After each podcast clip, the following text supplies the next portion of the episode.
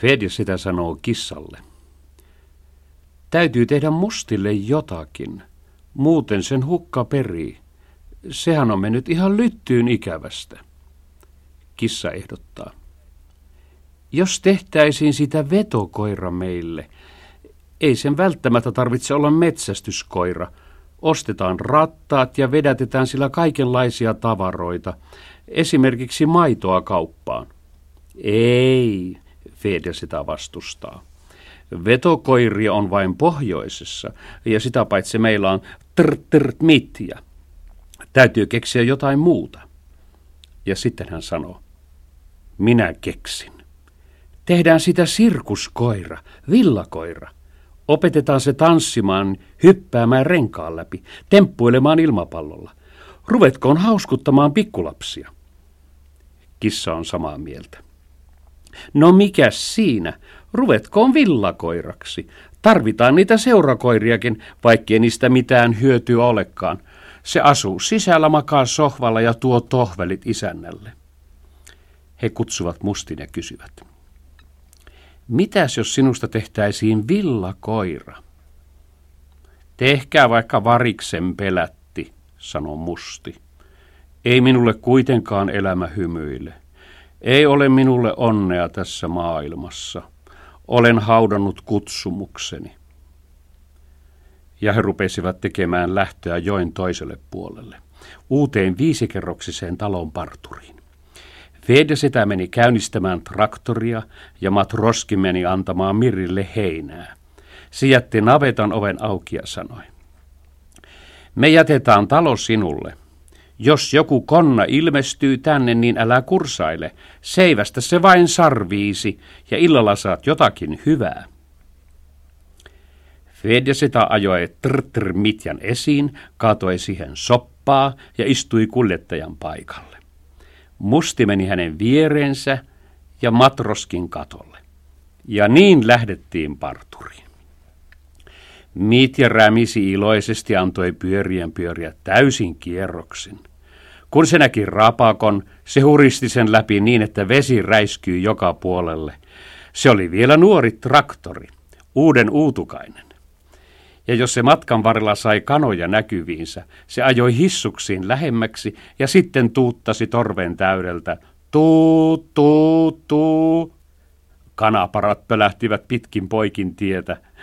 Oli hauska matka. Vede sitä lauloi laulua ja traktori lauloi mukana. Se sujui oikein hyvin. Ol kesäilta kaunis, trr, trr, trr, kun mä rannalla kävelin, trr, trr, trr, trallalla, trr, trr, trr. Lopulta he tulivat parturiin. Kissa jäi vahtimaan traktoria ja Fedja sitä vei mustin sisään. Parturissa oli siistiä, valoisaa ja mukavaa, ja naisia istui kupujen alla kuivumassa. Parturi kysyi Fedja sedältä. Miten voin palvella, nuori mies? Mustia pitäisi vähän keritä. Parturi sanoi. Musti? Jo on aikoihin eletty. Seuraavaksi tulee tietysti joku rusko. Ja minkälainen kampaus saisi olla? Armeijamalli vai pystytukka? Vai ajetaanko siihen tapaan kuin lapset pitävät? Ja ajetaanko parta saman tien? Fetja sitä vastasi. Ei ajeta partaa, eikä ajeta niin kuin lapset pitävät. Siitä pitää tehdä villakoira. Anteeksi, kuinka? Villakoira. Helppo juttu. Ylhäältä käiretään, alhaalta kaljuksi ja häntään tupsu. Selvä se, sanoi parturi. Siellä täällä hapsu, hännässä hupsu tupsu. Mutta se ei enää ole musti, sehän on sulhasmies. Ja kaikki kupujen alla istuvat naiset nauroivat. Ei voi auttaa, nuori mies. Meillä on naisten puoli ja miesten puoli, mutta koirien puolta meillä ei vielä ole. Ja niin he palasivat tyhjin toimin Matroskinin luokse.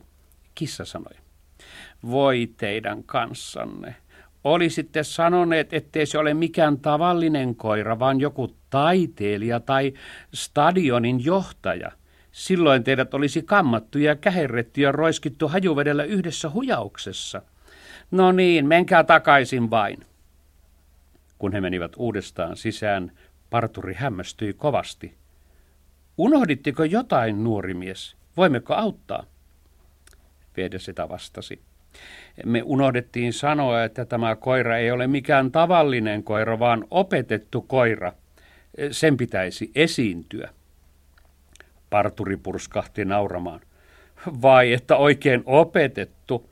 No mitä se osaa tehdä? Lukea vai laskea? Vai soittaako se säkkipilliä? Fede sitä vastasi. En minä säkkipillistä tiedä, mutta laskea se osaa vaikka kuinka hyvin. Niinkö? No, paljonko on viisi kertaa viisi? Viisi kertaa viisi on 25, sanoi Musti, ja kuusi kertaa kuusi on 36. Kun parturi sen kuuli, hän pyllähti istumaan parturituoliin. Kyllä olikin opetettu koira. Paitsi että osasi laskea, osasi vielä puhuakin. Hän sieppasi puhtaan liinan ja sanoi, suvaitkaa olla niin hyvät. Totta kai minä leikkaan ja käherrän mustin ja kerron tästä vielä lapsillekin, jotka alkavat ahkeroida. Jos kerran koiratkin ovat ruvenneet lukemaan, niin lasten täytyy pitää kiirettä. Muuten eläimet vievät kaikki paikat kouluissa. Naiset, jotka kuivuivat kupujen alle, eivät ruvenneet sanomaan vastaan. No, mutta voi sentään. Tuollainen koira täytyy ehdottomasti laittaa kuntoon. Tuollaisella koiralla täytyy kaiken olla tip-top. Hajuvesi, jakaus, tupsu, kaikki. Ja parturi kävi töihin. Ja leikatessaan hän koko ajan keskusteli Mustin kanssa. Hän kyseli kaikenlaista eri tieteen aloilta ja Musti vastasi. Parturi oli kerta kaikkiaan ällikällä lyöty. Moista oppineisuutta hän ei ollut eläissään kohdannut. Hän leikkasi mustin turkin, kähersi, pesi sen pään, eikä silkkaa hämmästystään ottanut mitään maksua. Hajuvettä hän ruiskutti niin, että musti lemusi kilometrin päähän kielon jäähyväisiltä. Niin tuli mustista villakoira, vaikka heti olisi näyttelyyn viety. Ei itsekään tuntenut peilikuvaansa. Mikä se on tuo pörröinen pallo? Mamseli se on eikä mikään koira. Tekisi mieli puraista, puheli musti. Päällisin puolin siitä oli tullut villakoira, mutta sisältä se oli kuin olikin jäänyt mustiksi. Ja sitä vastasi. Se olet sinä itse, sylikoira, villakoira. Saat totutella siihen. Mutta mustia jostakin syystä oikein piristynyt parturissa käynnin jälkeen. Se tuli vielä surullisemmaksi. Sen suru tarttui Fediasetään, ja Fediasedästä se tarttui kissaan. Jopa Mitjakin hiljeni, ei enää jahdannut kanoja. Yksi asia heitä sentää vielä nauratti. He ajavat kotia kohti, katsovat. Postelioni Petskin istuu heidän omenapuussaan. Fedeseta sanoo, katsokaa millainen omena on tullut puuhun elokuun lopussa. Mitä te siellä teette? En minä mitään tee, vastaa Petskin. Minä tulin lehmää pakoon. Minä tulin tänne kurkistamaan ikkunasta, ettei vain ole jäänyt virta päälle mihinkään sähkölevyyn. Ja tuo hyökkäsi kimppuuni. Katsokaa, kuinka minulla on reikiä housuissa. Ja toden totta, reikiä oli tusinoittain, ja puun juurella makaa Mirja märehtii. Ja niin heidän piti taas tarjota Petskinille teetä mutta sillä aikaa kun he laittoivat teetä, hän livahti hiiren hiljaa eteeseen ja repäisi huomaamatta Fedjasedan takista napin. Vasta myöhemmin saamme tietää, miksi Petskin teki niin. Nappi oli hänelle hyvin tarpeellinen. Fedjasedan elämä ei millään ottanut asettuakseen mukavasti uomiinsa. Tuskin oli joten kuten selvitty mustin murheista, kun ilmaantui uusi kiusa. Tulee Fedja sitä kerran sisään ja näkee, kissa seisoo peilin edessä ja värjää viiksiään. Mikä sinun on mennyt, kissa? Oletko sinä rakastunut vai? Sitäkös kissa nauramaan? Minäkö rupeaisin tekemään tyhmyyksiä kaikkea kanssa? Minä en sellaista sanaa tunnekaan kuin rakastua. Minun isäntäni on vain palannut professori Siomin. No mitä viiksillä on sen kanssa tekemistä? Siitä vain, sanoo kissa, että minä naamioidun. Rupean lain suojattomaksi, menen maan alle. Miksi, kysyy Fedjasetä. Siksi, ettei isäntäväki veisi minua. Kuka sinua on viemässä? Mikä isäntäväki? Professori vie. Minähän olen hänen kissansa. Mustikin voidaan viedä. Mustikin on hänen. Fedja sitä tuli surulliseksi. Totta se oli, kissa ja koira voitaisiin viedä. Kuule, Matroskin, kuinka ne voisivat sinut viedä, jos sinut kerran ajettiin pois? Siinäpä se onkin, että ei ajettu, sanoi kissa.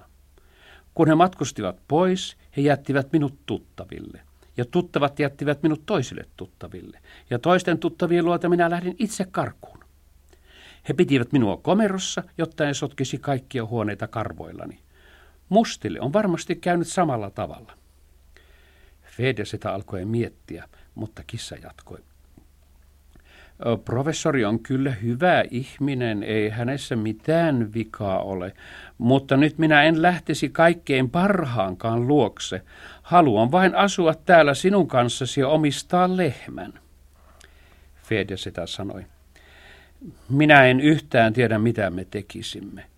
Pitäisikö meidän muuttaa johonkin toiseen kylään? Höpö, höpö, huitaisi kissa ja ruveta siirtämään mirriä ja tavaroita. Ja sitä paitsi täällä on kaikki jo tottuneet meihin. Älähän huoli. Ei tässä ole mitään hätää, minä häivyn maan alle. Pane sinä mieluummin töpinäksi.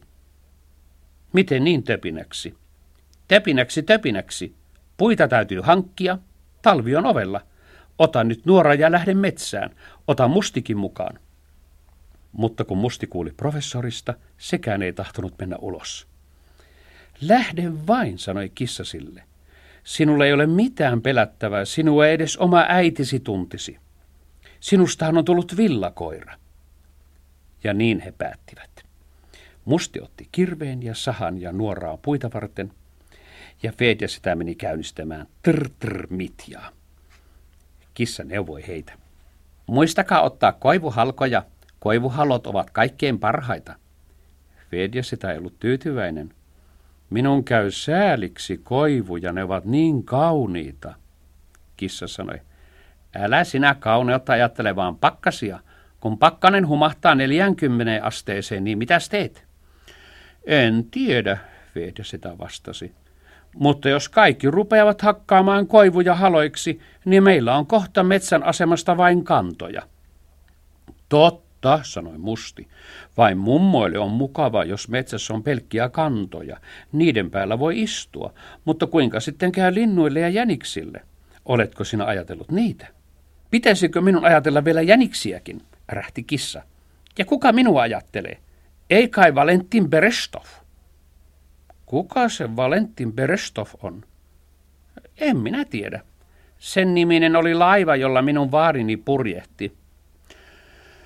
Varmasti hän oli hyvä mies, jos sinun vaarisi kerran purjehti hänellä, sanoi poika. Eikä hän olisi ruvennut hakkaamaan koivuja. Hän olisi varmaan kerännyt risuja, Musti ehdotti. No, mutta niinhän mekin teemme, sanoi Fedja sitä. Ja hän lähti Mustin kanssa kokoamaan risuja talven varalle.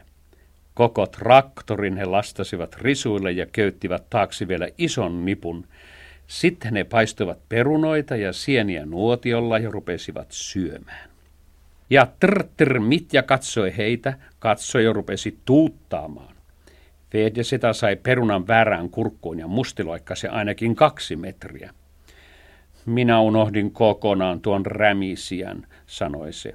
Luulin, että kuorma-auto tulee päälle. Ja minä luulin, että pommi räjähtää, sanoi Fedja sitä. Täytyy antaa sille jotakin syömistä, muuten se tekee meistä lopun. Sehän huutaa kuin hinaaja.